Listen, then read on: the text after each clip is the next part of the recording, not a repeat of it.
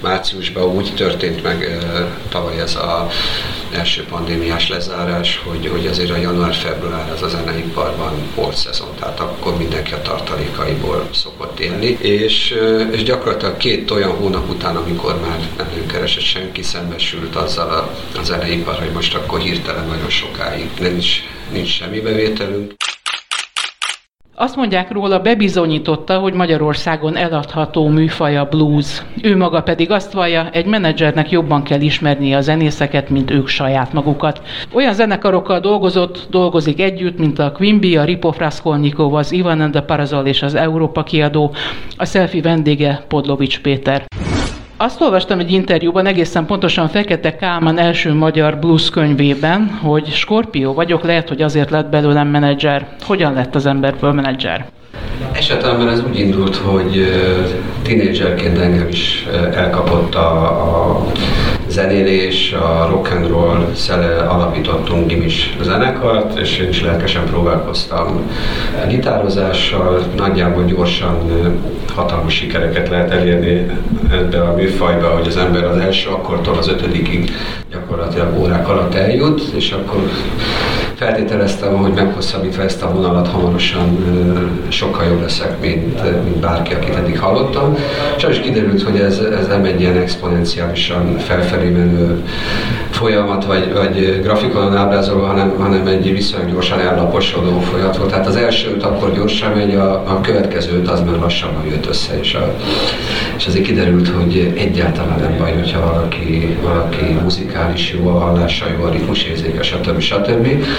Miután én ezekben béna vagyok, ezért lettem menedzser így röviden. De icipicit hosszabban, meg, ugye, tehát tényleg volt ez a, ez a gimi zenekarunk, szervezkedtünk magunknak koncerteket itt ott, ott én a Vízivárosban a Toldi Gimibe jártam, és akkor így a Bemrakpart volt a környékünkön, meg, meg elmentünk ilyen olyan akkori tehetségkutatókra, ez a 80-as évek első feléről beszélünk, ilyen 82-83 körüli időszak, és, és hát értán sikertelen zenekarunk elég gyorsan meg is szűnt. Többiek sokkal jobbak voltak, mint én, tehát azért, azért ezt hozzá kell tenni. Viszont néhány zenésszel azért csak összehaverkodtunk, és, és amikor 85-ben elkezdtem az egyetemet, akkor akkor ott egyrészt a egyik tankörtársam, a Kornár Laci szintén zenészi ambíciókat lélegetett már akkoriban, és akkor úgy jártunk koncertekre, meg, meg neki is volt már akkor egy ilyen zenekar kezdeménye, és akkor mondta, hogy mi lenne, hogyha szervezném az ő koncertjeit, aztán összehaverkodtam a hagyóbéláikkal, a Palermo igen. Ez volt az a pillanat, amikor kezdett már komolyá válni egészen ez a menedzserkedés, ugye? Komolyá, azt talán nem, inkább itt indult el, hogy, hogy mondta Laci, hogy mi lenne, hogy, hogyha ha, ha már nem vagyok én a zenekarnak a gitárosa akármilyen, akkor viszont egy hálátlan feladat járni a helyeket és, és győzködni az embereket, hogy, hogy hívják meg az adott produkciót. Ha én ezt bevállalom, akkor az mindenkinek jó lesz.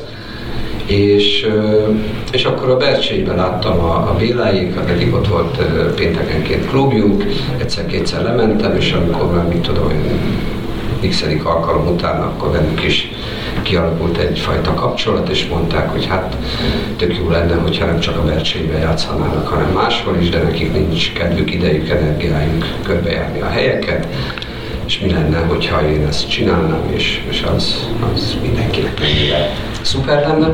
És akkor nagyjából így indult az egész akkor megörököltem, a, a Béla akkor kiment viszonylag rövid időn Berlinbe, költözött, viszont a Fekete Jenő meg akkor szerelt le a seregtől, és akkor lett egy elég alapos tagcsereváltás, és, és új felállás indult a, a Palermo Bujeng, akivel aztán tizenvalahány évig dolgoztam, viszonylag a maga műfajában sikeres és volt az a zenekar. És hozott ez egy olyan újdonságot is, hogy kellett egy lemezkiadót alapítani, ha jól tudom. Igen, nyilván egy idő után minden, minden zenész szívesen megmutatja magát, vagy megörökíti magát az örökké valóságnak miután Palermo Boogie Gang néven futott a, a remek csapat, ezért, ezért egy kocsmai agyalásnál jött az ötlet, hogy akkor legyen Mafioso Records a, a lemezkiadó. Nagyon szép bakerit lemez volt az első anyagunk, a Gerhes Gábor, aki most már egy elismert képzőművész. Ő tervezte annak a borítóját, meg az egészet ilyen mint a kávé, ilyen, ilyen csomagoló papír, csomagoló kartonra lett nyomva, rászítázva egy, egy tök jó zenekari logó. Mai napig szerintem tök up to date az a borító, majd szemmel nézve is.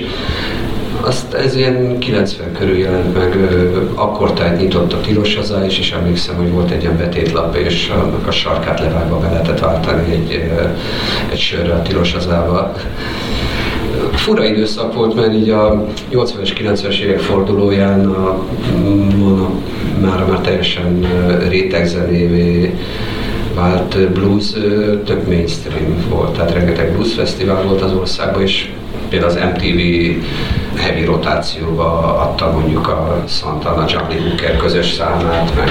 Milyen volt a koncertközönség kora? Tehát mennyire kellett promotálni ezt a műfajt Magyarországon? Ez egy ilyen áldott időszak volt sok szempontból, mert, mert minden koncerten rengetegen voltak, Ugye koncertre az ember azért jár egyrészt, hogy, hogy zenét hallgasson, de, de, de aztán azért is jár, hogy jól szórakozzon, csajozzon, pasizzon, találkozzon a haverjaival, ugye ez még messze Facebook előtti időszak volt, tehát hogyha valakiről meg akartad kérdezni, hogy mit evett reggelire, akkor nem tudtad megnézni a Facebookon, hogy képtelen voltál vele egy légtérbe kerülni és, és kontaktálni, ráadásul még telefon sem nagyon volt, tehát az sem nagyon működött, hogy felhívom a haveromat, hogy, hogy mit csinál. De te szakmai szempontból mondjuk egy koncertszervezés szempontjából azért nem volt egy könnyű időszak, nem? Sokat kellett gyalogolni, tehát tényleg az volt, hogy nem tudom, hogy a mai hallgatók közül gondolom azért nyilván vannak a, a mi korosztályban, vagy idősebbek is, de a fiatalabbak számára ez valószínűleg egy fura dolog, hogy, hogy a vonalas telefonra is néha évekig kellett várni és, és én is úgy szerveztem nagyon sokáig koncerteket, hogy egy marik apróval telefonfülkével bementem, a kis noteszemben, és hívogattam sorba az embereket.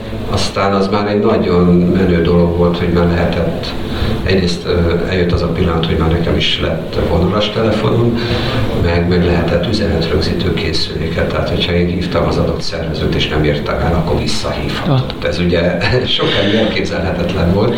Hogyan találtak egymásra a Quimby-vel? Ki talált meg ki? A Quimby-vel ilyen 88-89 körül kerültünk össze a srácokkal. Ugye 91-ben alakult a maga a Quimby de már előtte is zenélgettek a Tibiék, és, és az emlegetett Fekete Jenőikre tekintettek a fiúk valamilyen szinten mentorként, tehát lejártak a koncertekre. Volt aztán, hogy közös albérletük is volt néha, vagy a Fefe, a Quimby basszusgitárosa, a Kepes Robitól tanult basszusozni, vagy, vagy, vagy kérdezgették egymást, ugyanúgy a, a Tibi meg az Andy, a, a két kis tesó, a, a Fekete Jenőtől tanult egy csomó dolgot, ilyen bluesos fikcsiket esteket, tehát hogy, hogy egy, egy baráti körbe tartozott a brigád, így aztán amikor a, a Quimby is, mint Quimby kezdett aktivizálódni, és az első számpróbálgatásoknál viszonylag úgy természetesen jött, hogy kérdezték, hogy akkor nem nem segítenék ebbe, nem, nem adnám ki az anyagot, meg lennék a menedzserük. Az első lemezük is Theozo Recordsnál jelent meg, ugye? Igen, ami igazság szerint csak kazetta volt, aztán a második anyaguk volt, ami, ami CD-n is megjelent, nem csak kazettán. Azt még közösen csináltuk, de az azt hiszem már nem mafiózó kiadvány volt. Szegény Gallasz Józsi vett át tőlem először a menedzseri stafétát. Az is szegény, mert ő, néhány éve meghalt egy, egy ilyen repülőgép szerencsétlenség az Atlanti óceán fölött. és akkor úgy adódott, hogy, hogy talán nekem nem volt elég időm rájuk, vagy mindez, hogy, hogy akkor, akkor először különváltunk, és aztán olyan 2006-2007 körül fújt össze minket a ismét, és akkor azt tartott megint egy ilyen, nem is tudom, 7-8 évig. Ekkor vált igazából a Quimby a maga segítségével egy brandé, mondhatjuk ezt, ugye? Én úgy gondolom, hogy sok siker fűződik az az időszakhoz, amit együtt csináltunk, nem hazudnék, ha azt mondanám, hogy ez mind az én érdemem, ez egy, nekem az egy kiváló zenekar volt, van, lesz, és hál' Istennek valahogy úgy, úgy adódott, hogy az a fajta zene, azok a slágerek, amiket ők írnak, és az a fajta energia, amit a koncerten produkálnak, az, az megtalálta a közönségét, és, és igyekeztünk ezt, ezt ápolni és megtartani, amíg, amíg együtt dolgoztunk. De mondom, ebbe, ebbe azért mindenki kivette a részét, tehát nem az van, hogy van egy zenekar, és abból a menedzser csinál valami csodát, hanem szerencsésen alakul. Mi a feladat egy menedzsernek? Mennyi mindenhez kell érteni?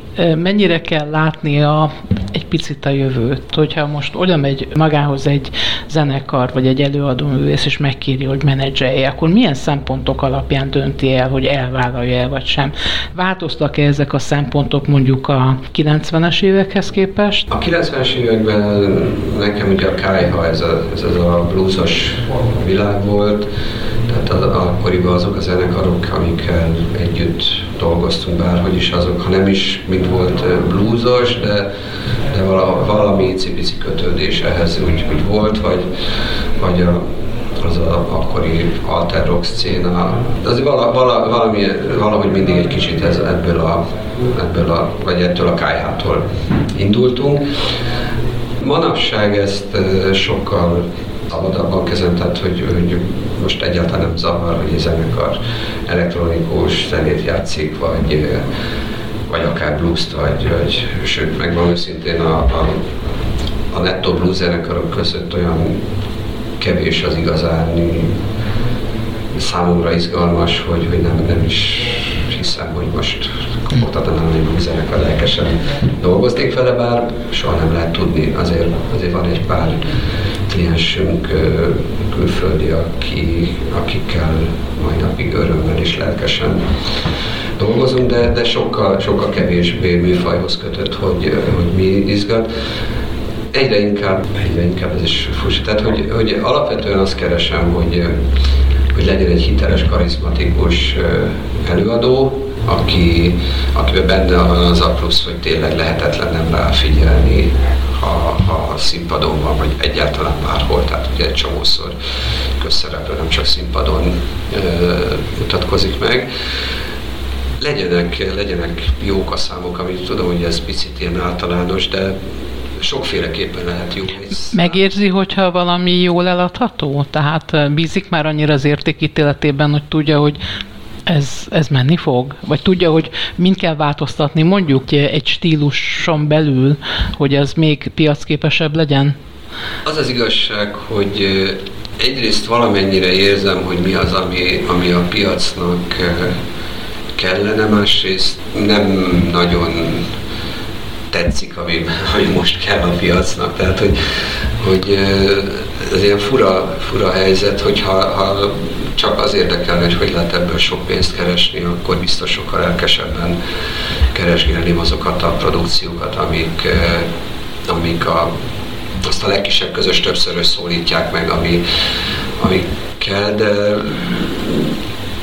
saját magam miatt viszont sokkal inkább izgat olyan produkciókat keresni, amiben van valami, valami egyedi, ilyen izgalmas, és, és inkább az érdekel, hogy, hogy hogy lesz majd valamiből később olyan zenekar, amihez viszonyulni lehet, mint az, hogy most megfelel egy aktuális trendnek. Tehát, a, tehát a régi klasszikusoknak dedikált mondás, hogy a divatot nem követni, hanem csinálni kell, ez, ez nekem sokkal szimpatikusabb, mint hogy most egy, egy valamilyen formációt olyanra fazonírozni, hogy az az éppen aktuális trendeknek maximálisan megfeleljen. Most már azért más feladatokkal is meg kell birkozni, ugye te átterelődött a megjelenést sok más platformra. Nem a koncertek, vagy nem ez az elsődleges, hanem a különböző videó megosztók, zene megosztók, rádió. Nehéz bekerülni ebbe a világba? De a lehetőségek ma egyrészt nagyon könnyű felvételeket készíteni szinte már egy izé laptop GarageBand lehetővé teszi, hogy az ember összerakjon egy, egy demót magának, amíg amikor mi kezdtük, akkor ehhez több technika, vagy, vagy nehezebben elérhető technika kellett, és ugyanúgy megjelentetni egy anyagot, most már bárki bármit tud, tehát ahhoz, hogy, hogy én készítek egy felvételt, és utána az az online platformokon elérhető legyen ehhez különösebben se hatalmas szaktudás, se, se irgalmatlan kapcsolatrendszer nem szükséges, viszont másik oldalról ez azt is jelenti, hogy, hogy az ember küzdik a bőség zavarával, tehát ebből a irgalmatlan mennyiségű adatból, információból valahogy kitűnni, ehhez, ehhez, ehhez kell, kell sok pénz, kapcsolati rendszer, vagy, vagy annyira egyedi és jó kell, hogy legyen a produkció, hogy utána elinduljon a, a szájhagyományján történő, történő népszerűsödés. Ugye voltak ilyenekre is példák, amikor indult például az Estefem a 90-es években, akkor a Emir lesz történet az pont ilyen volt, hogy betaláltak egy olyan ironikus, popos valamivel az emberek lelkébe, ami, ami teljesen organikus módon hirtelen nagyon népszerű lett. Tehát, hogy, hogy vannak ilyen történések, vagy aktuális példa, hogy a Carson Kóma szintén egy, egy picit egy ilyen ironikusabb, fiatalos valamivel olyan népszerű lett egy-két év alatt, hogy senki nem gondolta volna. Most voltam pont a koncertjükön pár napja a Kobuciba, két teltházas Kobucit csináltak egy két éves zenekar, vagy három éves zenekar. Tehát, tehát vannak, vannak ilyenek, vagy a Csak neked kislány szintén. Azt hiszem, ö, most nem gondoltam ezt annyira komolyan végig, csak most, hogy ezt a pár példát hoztam, ez mindegyik olyan zenekar, ami, ami egy, mindegyiknek a repertoárjában egy ilyen szatirikus, önironikus él és felfedezhető. Lehet, hogy az emberek szeretnek mosolyogni és jól szórakozni és röhögni magukon, meg egymáson, és az biztos, hogy a, a túl komolyan vett produkciók, a pátosz az, az, az, az nem annyira segít a, a, az organikus fejlődésnek. Zeneiparról beszélünk, muszáj beszélni a finanszírozási rendszeréről is, amit eh, egy interjúban azt olvastam, hogy pár évvel ezelőtt készült ez a bizonyos interjú, arról beszélt, hogy például az európai eh, trendekhez képest Magyarországon elképesztően nagy az az áfa, az az adó teher, ami eh, ezt az ágazatot sújtja, és tulajdonképpen, hogyha csak azt el lehetne érni, hogy ezt csökkentsék, és nem is adnának semmiféle finanszírozást, akkor is elég jól lennének, sőt kipörögnének a rendszerből az azok, akik alkalmatlanok, és jobban fejlődnének azok, akik jók. Ez most is így van? Olyannyira, hogy ez most a, a zeneipar legerősebb lobby célja, lobby tevékenység az idejében, tehát a, a magyar zenész szakmát a Music Hungary szervezet fogja össze egyfajta ilyen ernyő szervezetként, és, és tavaly készített egy a Pricewaterhouse-zal közösen egy felmérést, hogy milyen következményei lennének, hogyha 27%-ról 5%-ra csökkentenénk az áfát. De egy nagyjából, tehát Európa nagy részén a kulturális áfa az ilyen, ilyen 4-5-6% körül mozog, tehát ezért a felmérésben megvizsgálták mindenféle irányból ezt a témát, hogy a költségvetésnek ugye mekkora adó bevétel kiesést jelent, illetve hogy járulékosan mekkora bevétel növekedést eredményez, milyen egyéb haszonnal vagy következményekkel járna, és, és az derült ki, hogy a 2019-es bázis számokból kiindulva ez egy ilyen nagyságrendileg egy ilyen 5 milliárdos hiányt generálna a az egyik oldalon, viszont a, a megnövekedett idegenforgalmi adótól kezdve egyéb járulékok, stb. stb.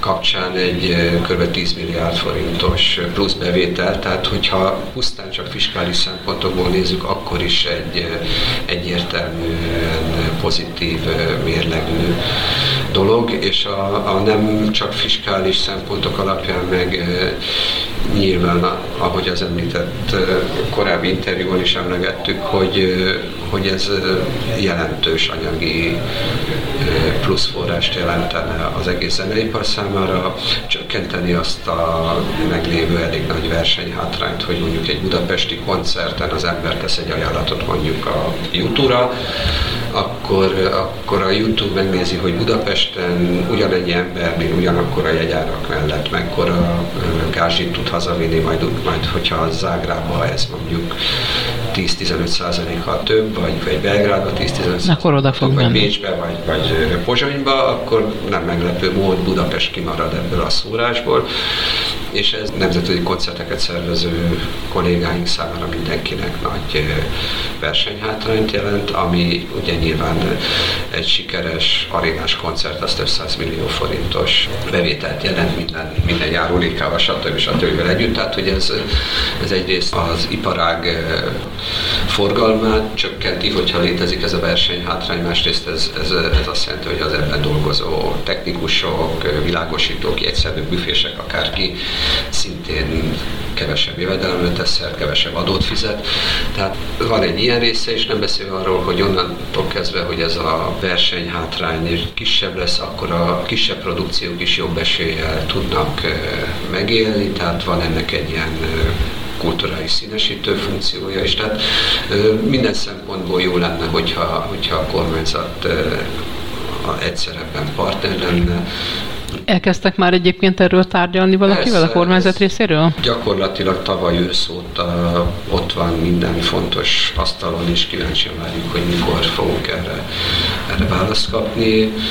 Ugye a Demeter Szilárdhoz került Magyarországon a könnyű zene, mint miniszteri biztos ő felel ezért a témáért.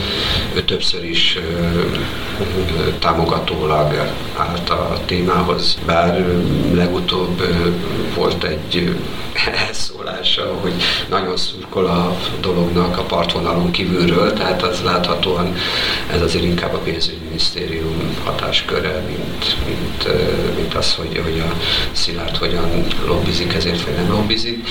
Kíváncsian várjuk, most lesz ugye június végén egy, egy nagy zeneipari konferencia itt a Várnában, ami a mostani nyitás körüli tanulságokat veszi sorba, illetve a valamennyire a jövőbe vezető utakat próbálja feltérképezni, és itt, itt többek közt a, a finanszírozás ugyanúgy téma lesz, mint ez az áfa kérdés. Valószínűleg egyszer talán reméljük, hogy be fog következni, hogy, hogy csökkentik ezt a, ezt a valóban rettentő magas áfát.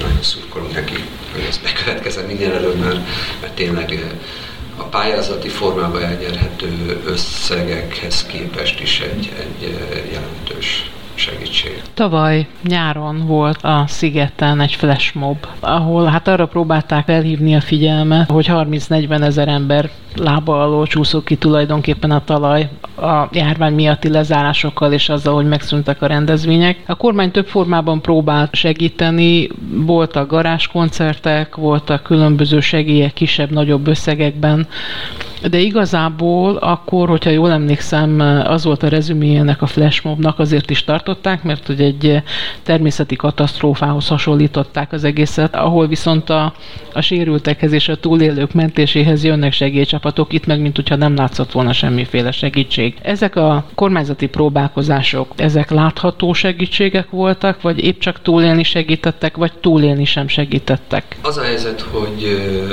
nem lebecsülő látni azt, hogy, hogy valóban voltak próbálkozások valamilyen segélyekre. A, a bajhoz képest ezek a segélyek elenyésző méretűek voltak. Tehát eh, tényleg nagyjából ezt úgy kell elképzelni, hogyha valaki nem járatos a témában, hogy körülbelül egy ilyen, mint hogyha lenne egy gyár, aminek van 40 ezer alkalmazottja, akiket márciusban egyik napról a másikra utcára raknak, úgy, hogy előtte már a gyár 70%-a mondjuk két hónapja fizetés nélküli szabadságon van, mert ugye márciusban úgy történt meg tavaly ez a első pandémiás lezárás, hogy, hogy azért a január-február az a zeneiparban volt szezon, tehát akkor mindenki a tartalékaiból szokott élni, és, és gyakorlatilag két olyan hónap után, amikor már nem keresett senki, szembesült azzal a, a zeneipar, hogy most akkor hirtelen nagyon sokáig nincs, nincs semmi bevételünk, és azért használtuk ezt a hasonlatot, hogy, hogy